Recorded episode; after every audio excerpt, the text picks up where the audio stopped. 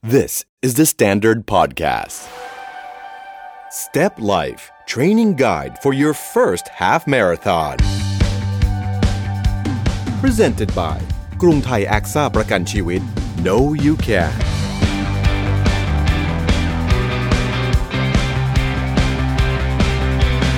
สวัสดีครับ ขอต้อนรับเข้าสู่ Step Life Training Guide for your first half marathon podcast สำหรับนักวิ่งที่อยากจะเพิ่มความท้าทาย ด้วยเป้าหมายการพิชิต half marathon แรกให้สำเร็จ เหมือนเช่นเคยนะครับ อยู่กับผมตะพิภูพุ่มแก้วกล้า และแน่นอนว่าขาดเขาคนนี้ไม่ได้ กูรูนักวิ่งของเรา เจ้าของเพจ และผู้มากประสบการณ์จากโครงการ ก้าว นะครับ นั่นก็คือพี่ป๊อกอิทธิพลสมุทรทองสวัสดีครับพี่ป๊อกครัสบวัสดีครับพี่ตาครับฮะก็วันนี้นะฮะจริงๆเราต้องมีหมอเมย์แพทย์หญิงสมิธดา แต่ว่าวันนี้เธอติดธุระไม่สามารถมาร่วมรายการกับเราใน episode นี้ได้ แต่เราจะมีตอนพิเศษที่หลายคนเรียกร้องว่าเชิญเข้ามา เชิญเข้ามาเขาวิ่งเร็วมากแล้วตอนนี้เขาก็มาอยู่กับเราแล้วนะครับใน Step Life Running Story ของเราพี่เอนิ้วกลมสราวุธเฮงสวัสดิ์สวัสดีครับ สวัสดีครับฮะสวัสดีครับสวัสดีพี่เอกพี่คป๊อกรับเลยครับผมพี่สรรพคุณพี่เยอะเหลือเกินนะพี่ทำอะไรอยู่บ้างครับเนี่ยเป็นผู้ก่อตั้งสำนักพิมพ์ เป็นเจ้าของเพจ เป็นโฮสต์รายการ เป็นนักเขียน เป็นผู้พิชิตมาราธอนมาแล้วกี่มาราธอนนะฮะแปดมาราธอนนะแปดมาราธอนแล้วเหรอครับผมจำได้ว่าพี่เริ่มวิ่งหลังผมพี่ไปแปดแล้วเหรอแล้วเดี๋ยวพี่ก็สับวันสับโฟสับทูอะไรอยู่นั่นนะฮะและและถ้าพี่ตาไม่ยังไปยังไม่ไปวิ่งอีกนะครับครับก็จะเจอพี่เอกอีกครั้งก็อาจจะโอ้12โหครับนี่อิจฉาครับไปวิ่งเบอร์ลินมาอิจฉามากเลยครับ ผมว่าเดี๋ยวปีหน้าพี่ก็ไปฮะอะ ก็แน่นอนนะครับตามคำเรียกเรียกร้อง วันนี้พี่เออยู่กับเราแล้ว ถามพี่เอเผื่อว่าหลายคนไม่รู้ ถ้าใครที่ติดตามพี่เอคงทราบแล้วละแต่ว่าหลายคนอะอาจจะไม่ได้ติดตามแบบละเอียดพี่เอเริ่มต้นวิ่งจริงจังเอาแบบจริงจังเลยอะกี่ปีแล้วครับก็ 2 ปีครับ สองปีเองเหรอใช่ครับสองปีแปดมาราธอนใช่ครับโหสุดยอดนะใช่ครับจำผมจำวันแรกที่ผมอ่าพบพี่เอกได้ ผมตื่นเต้นมากเพราะว่าพี่เอกเป็น ผู้มีชื่อเสียงเราก็อ่านหนังสือพี่เอกมา พี่เอกยืนอยู่ข้างๆทาง ตอนที่กำลังจะเริ่มโครงการก้าวที่บางสะพานครับพี่เอกใส่กางเกงตัวหนึ่งมาคือตอนนั้นชุดยังไม่พร้อมอะพูดง่ายๆครับเอานี่ที่ผมไม่ได้พูดกันเหมือนเพิ่งตื่นนะอะความหมายคือความหมายคือเป็นเหมือนกับเป็นแรกๆอะครับครับอ่าใช่ชุดน่าครับกมากเลยก็เหมือนกับใช่ครับคนกำลังเริ่มต้นวิ่งพี่ป๊อกใจดีมากครับ ที่นิยามว่าชุดน่ารัก ผมก็กางเกงบอลเสื้อยืดกับอ๋อพี่เหรอใช่ครั้งแรกกางเกงมันจะแบบห้อยๆหน่อยเออออะไรเงี้ยเราก็นึกว่าอ๋อเออกางเกงบอลมันก็ใส่วิ่งได้เหมือนกันใช่ฮะแล้วหลังหลังจากนั้นเราก็จะรู้ว่ามันก็จะขูดโคนขา แล้วก็หลังจากนั้นเวลาเจอพี่เอล่าล่าสุดไปเจอที่งานหนึ่งครับผมยังบอกพี่เอว่าพี่เอครับพี่ต้องเขียนเรื่องหนังสือเรื่องวิ่งนะผมจำได้ผมพูดคำนี้นะครับแล้วพี่เอตอบผมว่าแน่นอนแล้วก็เลยผมกลายมาเป็น Home of Home of Finisher Finisher ครับผมผมฮะเป็นเรื่องที่หลายคนอ่านแล้วก็ไปวิ่งตามนะครับ หลายคนบอกอ่านแล้วขนลุก งั้นถามหน่อย 2 ปี 8 มาราธอน ตอนเริ่มต้นกับตอนนี้ พี่เอกคิดว่าตัวเองเปลี่ยนแปลงไปขนาดไหน อืม เปลี่ยนแปลงไปเยอะมากครับ เพราะว่าวันที่เริ่มต้นวิ่งเนี่ยครับผมอยู่ในสภาพที่ย่ำแย่มาก คือดีไฟแย่นิยามทั้งหน่อยนิยามหน่อยแย่ทั้งร่างกายทั้งจิตใจเลยครับคือมันอยู่ในช่วงเวลาที่เราไม่ค่อยมีพลังในชีวิตนะครับครับแล้วก็รู้สึกเหมือนกับ จริงๆ ช่วงที่แย่ที่สุดเลยคือ มีวันที่ไม่อยากจะตื่นขึ้นมาเลย เพราะไม่รู้ว่าจะตื่นขึ้นมาทำอะไรครับ แล้วก็ไม่เคยมีความรู้สึกแบบนี้ในชีวิตมาก่อน อาจจะเป็นสิ่งที่เขาเรียกกันว่า midlife crisis ก็ได้ คือมันเหมือนว่าเราทำงานมานานประมาณหนึ่งแล้วก็งานต่างๆ ที่เราอยากจะทำมันก็ได้ทำไปแล้ววเยอะแล้วอะไรเงี้ยครับแล้วก็มีความรู้สึกว่ามันไม่เหลือความท้าทายอะไรในชีวิตสักเท่าไหร่ แล้วผมคิดว่ามันก็อาจจะเกิดขึ้นพร้อม ๆ กับร่างกายที่มันก็แก่ลงด้วยอะไรเงี้ยครับ พร้อม ๆ กันในวันเวลาแบบนั้น แล้วก็เป็นวันที่ค่อยๆ เริ่มต้นวิ่ง แล้วก็ตั้งใจว่าอยากจะไปมาราธอนนะครับ เพราะจริงๆ ก่อนหน้านั้นเนี่ยเคยวิ่งแบบ 5 กิโลวิ่งลดความอ้วนนะครับ เคยวิ่งอยู่ครับ แต่ว่าความรู้สึกมันแตกต่างมากกับตอนที่รู้สึกว่าปักปักธงแล้วว่าจะไปมาราธอนให้ได้ ตอนนั้นใครเป็นคนเอาแรงบันดาลใจมาให้เราหรือว่าเราค้นพบมันด้วยตัวเองว่าแบบเฮ้ยนี่สำหรับคนที่ไม่ได้อ่านอ่านะครับหนังสือของพี่เอนะครับครับว่าแบบเฮ้ยเราต้องหา หาอะไรบางอย่างใส่เข้าไปในตัวอืมหาแรงกระตุ้นหาแรงบันดาลใจใหม่ คือจริงๆเริ่มต้นอันแรกเลยเนี่ยเริ่มต้นจากเพื่อนคนหนึ่งครับ ที่เขาอ่านสเตตัสใน Facebook ผมแล้วเขารู้สึกว่าดูเหมือนมึงจะป่วยอะ่ะแล้วเพราะเออซึ่งผมรู้สึกว่ามันเตือนเราได้ถูกนะ ว่าเออผมอาจจะใกล้แล้วที่จะแบบมีปัญหาทางสุขภาพจิตอะไรเงี้ยฮะเขาก็บอกว่าเป็นคนคิดเยอะเกินไป ควรจะต้องขยับตัวบ้าง เขาก็เลยชวนผมไปปั่นจักรยาน โดยที่ผมก็ไม่เคยปั่นจักรยานแล้วเขาก็บอกว่าให้ลองไปปั่น a u d a x 200กิโลอะไรเงี้ยครับ ซึ่งผมก็ไม่รู้ว่ามันเหนื่อยแค่ไหนอะไรเงี้ยนะฮะ แต่ก็ไป แต่ก็ตอบรับมันไปว่าโอเคได้ แล้วเราก็ลองไปปั่นที่สนามสกายเลนซึ่งมันประมาณ 23 24 กิโลอย่างเงี้ยนะฮะ ปรากฏว่า 10 กิโลเนี่ย ก็อยากกลับบ้านแหละแต่กลับไม่ได้รู้สึว่าใช่ฮะ แต่มันกลับไม่ได้เพราะว่าเพราะมันยังไงมันต้องปั่นให้จบฮะใช่ครับ แล้วก็เลยรู้สึกว่าความรู้สึกหนึ่งที่มันเกิดขึ้นก็คือ เออพอเราปั่นสำเร็จ 23 กิโลอะฮะซึ่งมันเหนื่อยนะครับ แต่เรารู้สึกว่าเฮ้ยรู้สึกดีฮะก็เลยคิดว่าเออมันมีอะไรบางอย่างที่เส้นฟินิชนะฮะแล้วก็เออ ก็เลยเริ่มสนใจการที่ขยับตัวหรือการออกกำลังกาย แล้วก็พอดีว่ามีโอกาสได้ไปเจอคุณมานิตอุดมคุณธรรมนะฮะซึ่งตอนนั้นไปเจอที่สวอนเลกครับก็พอดีว่าเหมือนเขาไปให้แบบ แนะนำโครงการอะไรเงี้ยนะฮะกลับมาเขียนอะไรแบบเนี้ยแล้วก็คุณมานิตเนี่ยพูดคำหนึ่งผมถามเขาว่าถ้าเกิดให้คำแนะนำกับคนหนุ่มคนสาวได้เนี่ยจะแนะนำอะไร ผมคิดว่าเขาจะแนะนำเรื่องชีวิตหรือว่าธุรกิจคำแนะนำมันประหลาดมากสำหรับผม คือเขาบอกว่าถ้าแนะนำได้เขาแนะนำประโยคเดียวเลย คือว่าคุณลองไปจบมาราธอนดูสักครั้งหนึ่งผมก็เลยคิดว่าเฮ้ยนักธุรกิจที่แบบประสบความสำเร็จขนาดนี้ ผ่านประสบการณ์ชีวิตมาขนาดนี้ทำไมแนะนำเรื่องนี้ ก็เลยรู้สึกว่าก็ลองทำดู ชีวิตมันจะเปลี่ยนไปขนาดไหนอะไรเงี้ยครับนั่นเป็นจุดเริ่มต้นครับครับ แล้ววางแผนยังไงจากตอนเริ่มต้น พอรู้สึกว่าเฮ้ยเขาแนะนำแบบนี้เออเพื่อนก็ชวนแบบนี้ต้องได้เหงื่อ ต้องไปถึง finish line ให้ได้ครับเออวางแผนยังไงฮะตอนนั้น คือพอเริ่มปักธงไปมาราธอนนะครับ ความสิ่งหนึ่งที่มันเปลี่ยนแปลงไปเลยก็คือว่าเป้าหมายมันไกลเกินตัวเรา แล้วผมก็เขียนไว้ใน Homo Finisher เนี่ยว่า พอเป้าหมายมันใหญ่อะครับ ตัวเราจะใหญ่ขึ้น คือเวลาเราตั้งเป้าหมายเล็กๆอะพลังที่มันซ่อนอยู่มันจะไม่ค่อยผุดขึ้นมา แต่พอเราเห็นแล้วว่า 42 กิโลเมตรเนี่ยมันเป็นเรื่องที่มันเป็นไปไม่ได้เลยครับ ตอนที่เราเริ่มวิ่งตอนแรกๆเพราะเรารู้ว่า 10 กิโลเราก็แหกแล้วอะนะฮะมันจะเป็นไปได้ยังไง นึกไม่ออกว่าเราจะขุดพลังมาจากไหนครับก็เลยเริ่มศึกษาแล้วก็เริ่มเริ่มมอง อ่านแล้วก็ดูคลิปอะไรอย่างเงี้ยฮะว่าเออจริง ๆ แล้วมันมีวิธียังไงที่จะทำให้เราวิ่งมาราธอนได้ สิ่งหนึ่งที่ได้คำแนะนำมาจากคุณมานิดด้วยเหมือนกันก็คือ เขาก็บอกว่า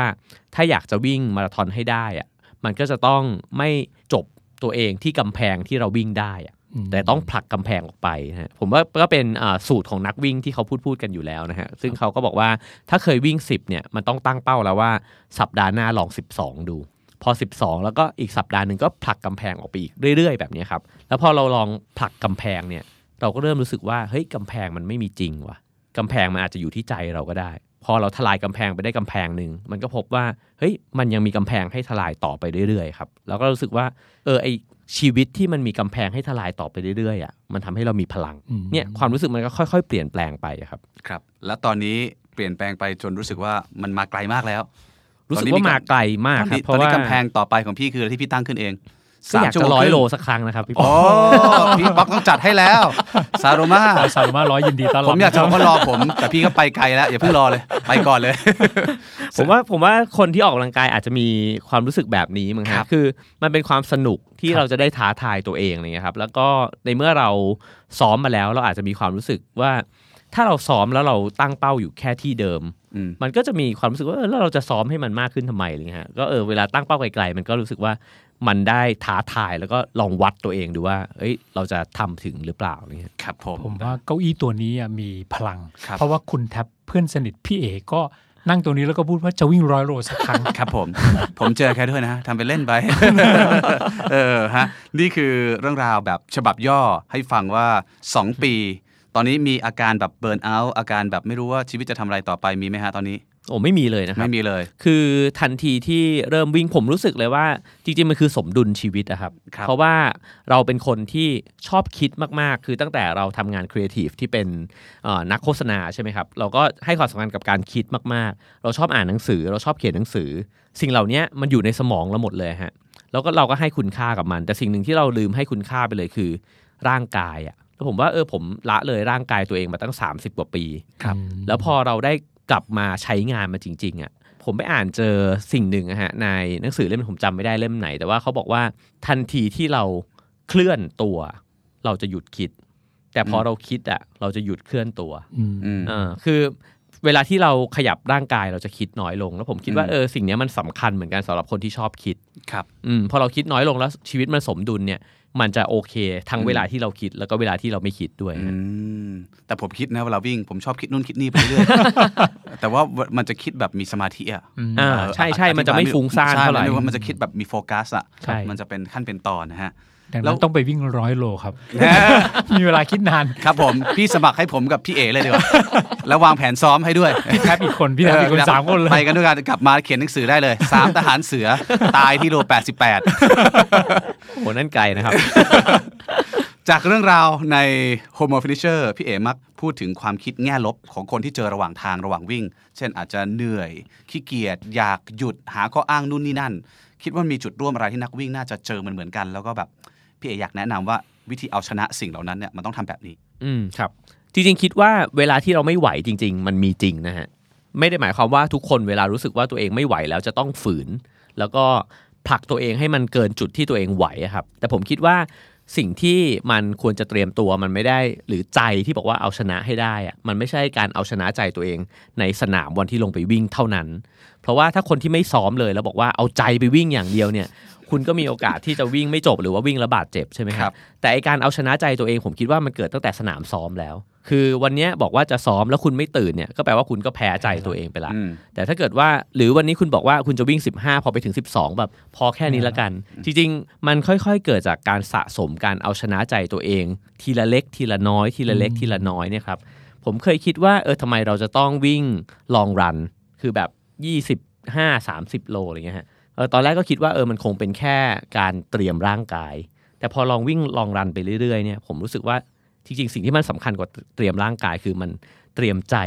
ที่จะอยู่กับความเบื่อนั้นนะครับอืมคือยิ่งซ้อมเนี่ยยิ่งเบื่อกว่าตอนแข่งอีกคืออมถ้าคุณอยู่กับไอ้ความเบื่อ 30 กิโลนี้ได้เนี่ย ผมคิดว่าเออชนะนั่นน่ะคุณเอาชนะใจตัวเองได้ละครับแล้วหลังจากนั้นเนี่ยพอเราชนะเอาชนะใจตัวเองแบบเนี้ยได้บ่อยๆอะครับ พอไป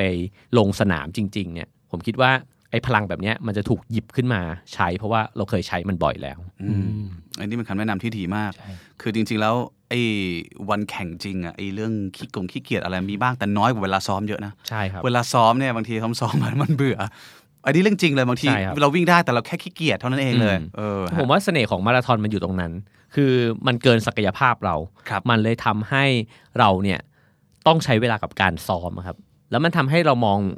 ไอ้ความสำเร็จเนี่ยเปลี่ยนไปเลยอืมเพราะเราเคยคิดว่าเออความสำเร็จมันก็แค่เราลงมือทำให้มันเต็มที่อะหนึ่งครั้งอะไรเงี้ยฮะแต่จริง ๆ แล้วความสำเร็จมันต้องอาศัยระยะเวลาแบบยาวนานมากฮะครับแล้วก็ไอความรู้สึกแบบเนี้ยมันนำมาใช้ในการทำงานได้เยอะอืมมากเลยฮะคือพอเราสร้างนิสัยที่อดทนหรือว่าทนทายาทต่อปัญหาครับ เรารู้สึกว่าเออมันเป็นเรื่องธรรมดาที่ปัญหามันหรือว่าความท้อใจมันต้องเข้ามาอยู่ละแต่ว่าอืม ข้ามผ่านมันไปเรื่อยๆ แล้ว เราก็จะไปถึงเองอืมเหมือนคุณมานิดพูดไว้เลยครับใช่ไหมครับใช่ใช่ครับ ก็คือการให้ไปลองจบมาราธอนดูหนึ่งครั้งครับอืมครับมันใช่ครับคือแล้วมันก็จะค่อยๆ เปลี่ยนเรา ผู้พิชิตมาราธอนคือผู้ทรหดอดทน และเหนือสิ่งอื่นใดก็คือผู้ที่มีวินัยและสามารถเอาชนะใจตัวเองได้ซ้ำใช่ครับๆใช่เออใช่มันคือคำนี้เลยนะผมก็เลยจริง ๆ ผมก็แอบแอบคิดนะครับว่าอยากจะเชียร์คนที่ อยากจบมาราธอนนะครับว่าไม่ควรคิดว่าจะจบมาราธอนเดียวด้วย ถูก เพราะผมรู้สึกว่าบางทีมาราธอนเดียวเนี่ยเราอาจจะกัดฟันครั้งเดียวอืมแต่ถ้าเกิดว่าจบมาราธอนหลาย ๆ ครั้งเนี่ยผมว่าคุณจะมีสปิริตของ finisher เนี่ยอยู่ในตัวครับอืมและไอ้สปิริตเนี่ยมันสำคัญครับอืมมันมันใช้กับอะไรได้หลาย ๆ เรื่องมาก จริงฮะเพราะฉะนั้นตั้งเป้าไว้เลยว่า อย่างน้อยปีหนึ่งจะต้องวิ่งมาราธอนให้ได้หนึ่งครั้ง อย่างนี้เป็นต้น อย่างนี้เป็นต้นอะไรอย่างนั้นครับมันจะทำให้มีการเติมไฟ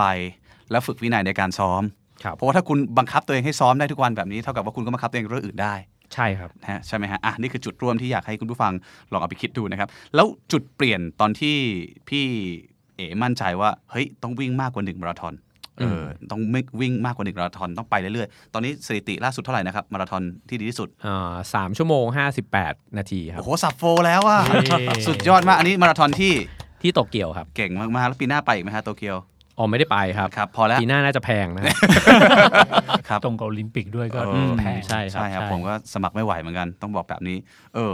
อะไรที่เป็นเป็นจุดเปลี่ยนหรือเป็นแรงผลักดันที่ทำให้พี่เอ๋รู้สึกว่าต้องวิ่งมาราธอนต่อไปเรื่อยๆนี่แปดแล้วนะ ไม่เบื่ออีกครับ ผมว่าอย่างที่บอกฮะ สิ่งหนึ่งก็คือมันทำให้เราเห็นชัดมากว่า มันมีเรื่องหนึ่งที่เราละเลยไปเลย ได้ยังไงอะมาเนิ่นนานก็คือการ ขยับร่างกายตัวเอง หรือว่าดูแลร่างกายตัวเองอะครับ แล้วผมรู้สึกว่ามันเกี่ยวพันกันกับจิตใจแล้วก็ความคิดด้วย คือสมมติถ้าชีวิตมันมีสามเหลี่ยมเนี่ยฮะว่าความคิดจิตใจแล้วก็ร่างกายเนี่ยผมคิดว่าไอ้สามเหลี่ยมเนี้ยมันต้องมันต้องหมุนวนอยู่ตลอดเวลาครับอืมแล้วก็เลยรู้สึกว่าสิ่งหนึ่งที่มันเป็นแรงผลักดันเราเนี่ยก็คือการมีเส้นชัยบางอย่าง หลอกตัวเองไว้ เพื่อที่จะบังคับให้ตัวเองต้องต้องซ้อม สมมุติเราบอกตัวเองว่าเราต้องออกมาวิ่ง 10 กิโล 3 วันต่อสัปดาห์อะไรเงี้ยครับผมก็รู้สึกว่าเออถึงวันหนึงมันอาจจะเบื่อก็ได้ แต่ถ้าเราบอกว่าเฮ้ยเดี๋ยวมิถุนายนนี้ต้องลงรายการนี้นะเดี๋ยวพฤศจิกาต้องลงรายการนี้เนี่ยเออมันมันมีเหตุผลให้ตัวเองมากขึ้นครับว่าอ๋อ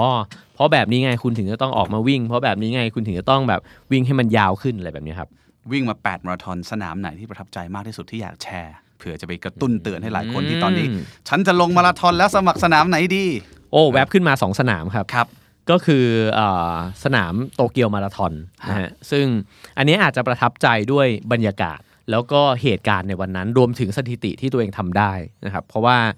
มาราธอนที่ญี่ปุ่นเนี่ยน่ารักอยู่แล้ว คนเชียร์กันเยอะนะครับใช่แล้วก็ผมไปเจอฝนตกตลอดตอนโอซาก้าก็เจอครับฝนตกโตเกียวก็เจอฝนตกนะฮะ ฝนตกหนักมากหนาวมากฮะแล้วก็วิ่งกันตัวแข็งนะฮะอืมแต่ว่าเออเรารู้สึกว่าเราวิ่งอย่างมีความสุขมาก แล้วก็ชอบกองเชียร์ญี่ปุ่นเขาก็แบบน่ารักกัมบัตมากเตะตลอดเวลาใช่ไหมครับ ไม่มีที่ไหนเหมือนในโลกอีกแล้วไม่นะมีญี่ปุ่นเลยทุกคนอืมที่ไปมาทั่วโลกก็จะบอกว่ากองเชียร์ญี่ปุ่นนี่มีน่ารัเอกกลักษณ์มากน่ารักใช่ครับผมส่วนอีกที่หนึ่ง ซึ่งอันนี้ก็กองเชียร์น่ารักเหมือนกันครับครับ ก็คือที่เปียงยางมาราธอน ผมเดาละผมก็จะพูดแล้วว่าพี่เอกอันที่สองต้องเปลี่ยนเดี๋ยวก่อนเดี๋ยวก่อนพี่ไปวิ่งใช่เกาหลีครับเหนือ ใช่ครับสุใช่ดยอดมากฮะก็พอดีว่าไปทำรายการพื้นที่ชีวิตนะครับครับแล้วก็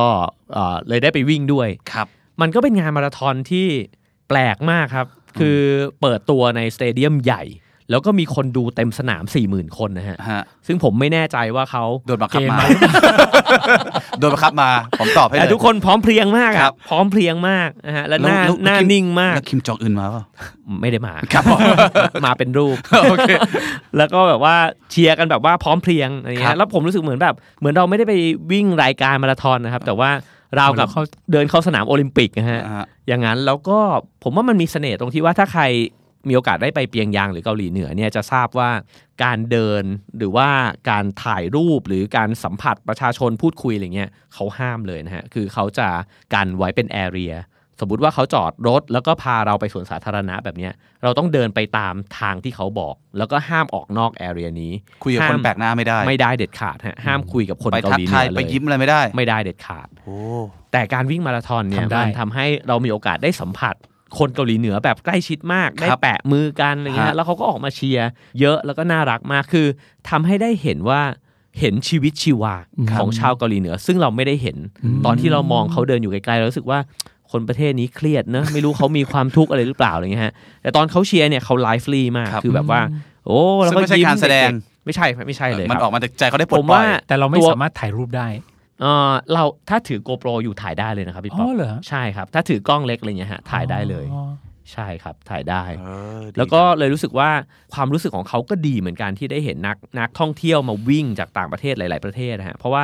ตัวเขาเองก็ไม่ได้มีโอกาสเห็นออกไปคนจากข้างนอก ต่างชาติที่เยอะขนาดนี้อืมฮะก็เป็นบรรยากาศที่ดีมาก แล้วระหว่างทางตอนวิ่งที่เปียงยาง มันมีคนเชียร์ตลอดไหมหรือว่าเป็นพักๆช่วงๆ เพราะแน่นอนว่าความเจริญมันคงสู้โตเกียวไม่ได้ อ๋อครับมันก็ต้องใช่เจอแบบชนบทเจออะไรอย่างนี้บ้างเออจริง ๆ มีเส้นทางที่วิ่งออกนอกเมืองไปประมาณสักถ้าไปกลับเนี่ยประมาณ 8 กิโลเองฮะครับแล้วหลังจากนั้นก็จะวกเข้าเมืองมา พอเข้าเมืองเนี่ย ผมถือว่าเป็นสนามที่กองเชียร์เยอะเหมือนกันนะฮะครับเยอะเยอะค่อนข้างต่อเนื่องฮะเออใช่เออดีจังพี่ป๊อกแต่เคยไปยางแต่เปียงแต่ยาว่างต้องเข้าเส้นชัยก่อน ใช่ครับคือถ้าคุณอยากเข้าเส้นชัยในสนาม คุณต้องเข้าก่อน 4 ชั่วโมงเพราะไม่งั้นเขาจะเท่าปิดนั้นนะฮะปิดประตูไม่งั้นเขาจะปิดแล้วก็ หลังโอ้4ชั่วโมงครึ่งเนี่ยถ้าตามกติกาคือคุณไม่ได้เหรียญแล้ว เป็นมาราธอนที่โหดเฮ้ยมาก คัดคัดคัด Cut ออฟ off โหดสี่กว่าชั่วโมงครึ่งเวอร์เมเจอร์อีกนะ ใช่ใช่ครับ แล้วพี่พี่เอกเข้าทัแล้นวมีไหคนแซวว่าถ้าคุณเข้าไม่ทันคุณก็โดนยิงล้อเล่นล้อเล่นแล้วแล้วแล้วพี่แล้วพี่เอกเข้าทันสี่ครึ่ง ผมขาเจ็บฮะ คือวิ่งมาตอนแรกโหผมแบบโอ้ยซัฟโฟซัฟโฟอ่าฮะแน่นอน เดี้ยงไปตอนกิโลเมตรที่ 30 แล้วผมก็เดินตลอดทางอ๋อผมเข้าเป๊ะเลยฮะฮะสี่ชั่วโมง 30 ครับรอดตายมาได้ได้เหรียญได้เหรียญได้เหรียญครับได้เหรียญโอ้แต่ก็บอบช้ำรู้สึกว่าเราอยากเข้าสเตเดียมมาก แต่ว่าพระบรแต่ยว่าศได้เหรียญมันแต่จ๋งเข้ามกข้างใช่ครับใช่ๆข้างๆจำได้ที่พี่เอเขียนนะใช่ครับเออสุดยอดสุดยอดน่าไปครับดูน่าฟัไปงถ้าดูจากพี่เอเขียนใช้เงินเยอะไหมาปใช้เงินเยอะไหมฮะเนี่ยเอ่อค่ามันจะเป็นบริษัททัวร์จัดไปทัวร์ครับเท่านั้นแล้วก็ มีมีหลายแพ็กเกจให้เลือกอืมก็สมมติว่าน้อยที่สุดเนี่ยจริง ๆ 2 วันก็มีนะฮะฮะคือไปถึงนอนแล้วตื่นมาวิ่งแล้วกลับเลยอืมก็ผมว่าน่าจะอยู่ที่ตั้งแต่ 40,000 บาท ไปจนถึง 80,000 บาท แต่ต้องซื้อผ่านทัวร์ในจีนใช่ไหมเท่านั้นเลยฮะเท่านั้นจริง ๆ เป็นทัวร์ของเกาหลีเหนือเลย แต่ว่าใช่ครับออฟฟิศเขาจะอยู่ที่จีนที่ปักกิ่งปัญหาครับผมอย่างเดียวครับก็คือผมสามารถไปคนเดียวได้หลายประเทศ แต่ประเทศนี้อยากมีเพื่อนไปด้วยสักคน แต่ใครไม่จะเป็นไปไรคกัรับบถ้ากูไม่ได้กลับก็ไม่มีใครรู้ครับผม เดี๋ยวแฟนๆคิดถึง ย้อนกลับไปความรู้สึกผ่านพิชิตมาทุกระยะที่เป็นระยะมาตรฐานแล้วครับยังจำความรู้สึกตอนพิชิต 10 กิโลแรก 21 กิโลแรกได้ไหมครับผมเริ่มต้นจาก 21 กิโลครับ 10 กิโลไม่ได้วิ่งเลย ใช่ครับข้ามเลย ก็คือเรารู้สึกว่า 10 กิโลเราก็วิ่งอยู่ในหมู่บ้านอยู่แล้วครับผม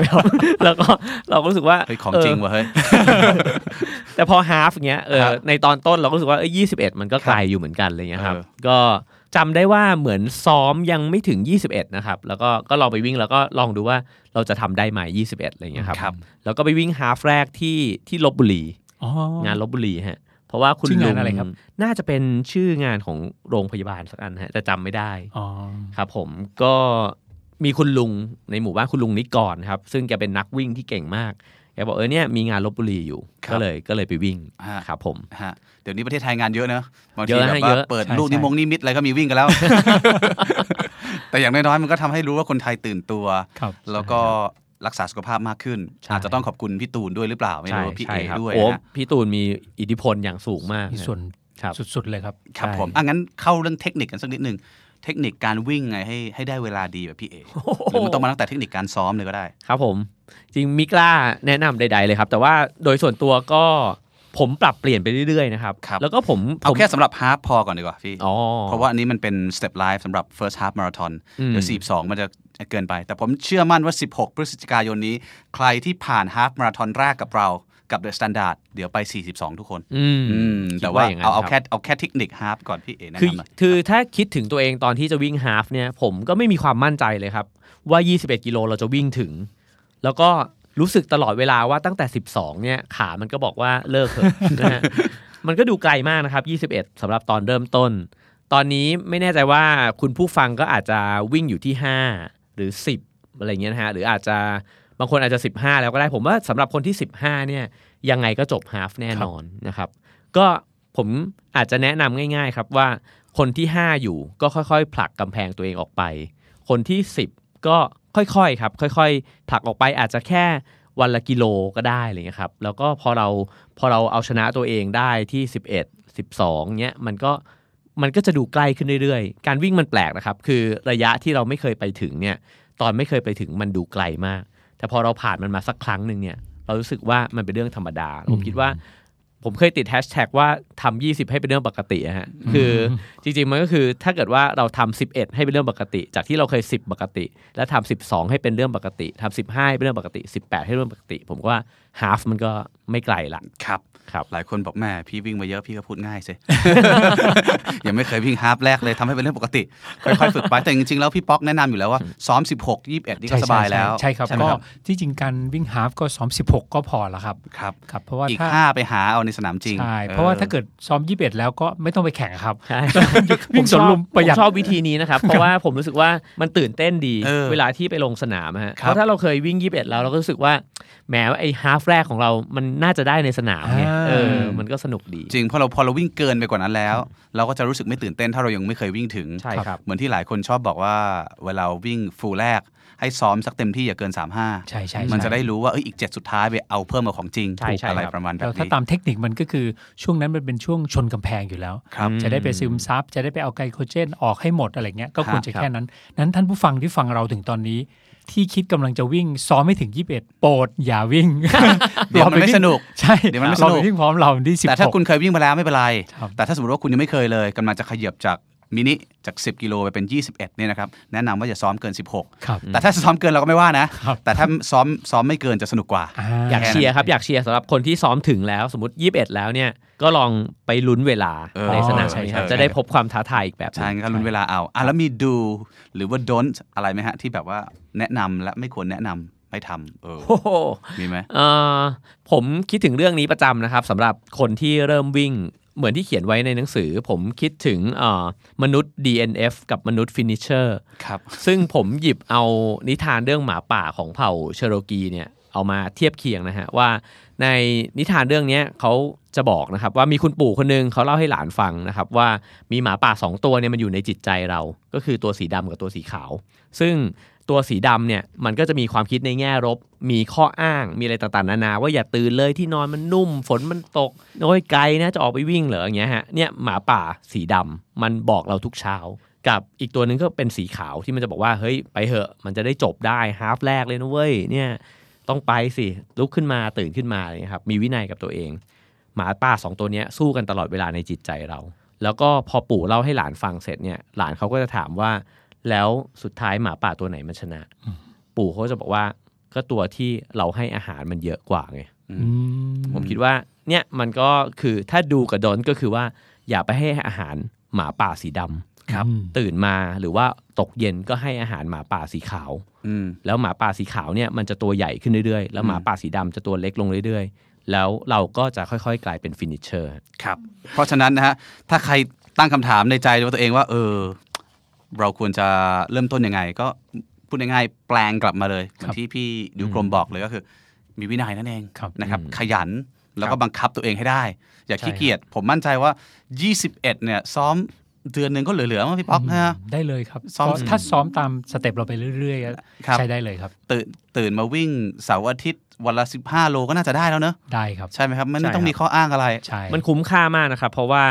วันที่เราวิ่งข้ามเส้นชัย 21 กิโลได้อะ เราจะรู้สึกดีกับตัวเองมาก ๆ ครับอืมใช่ครับ อะ งั้นสุดท้ายเลยฮะ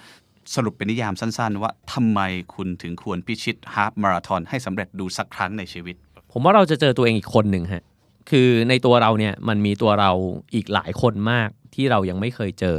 แต่เราจะเจอเขาได้เนี่ยก็ต่อเมื่อเราข้ามความยากลำบากอะไรบางอย่าง หรือเอาชนะอุปสรรคในใจเราอะไรบางอย่างไปครับ แล้วทันทีที่เราข้ามเส้นชัยฮาฟมาราธอนแรกไป เราจะรู้สึกแปลกใจว่าเฮ้ยมันมีตัวเราอะที่วิ่งได้ 21 กิโลอยู่จริง ๆ ด้วยว่ะ แล้วพอเราเจอตัวเราคนเนี้ยเราจะตั้งคำถามใหม่กับตัวเองครับว่า แล้วมันมีใครอีกวะในตัวเรา เรายังเรียกเขาออกมาใช้ได้อีกนี่มันยังมีตัวเราที่แบบว่าอาจจะพูดภาษาสเปนได้ทำอาหารเก่ง แกะสลักแตงกวาเล่นกีตาร์เก่งมาก ทัศนคติกับตัวเองมันเปลี่ยนไปครับ แล้วเรารู้ด้วยว่ามันไม่ได้มาง่าย ๆ มันต้องเกิดจากการฝึกฝนวินัยต่างๆ นานา แต่เราจะรู้แล้วว่าเราดึงมันออกมาได้จริง และนี่คือพี่เอนิ้วกลมสารวุฒิแห่งสวัสดิ์เย้เย้ใช่แล้วฮะ ถ้าสมมติว่าใครที่ไม่เคยพิชิตฮาฟมาราธอนแรกได้ แล้วมาทำได้สำเร็จในโปรแกรมของเรา นอกจากคุณจะได้ความภาคภูมิใจในตัวเอง คุณอาจจะค้นหา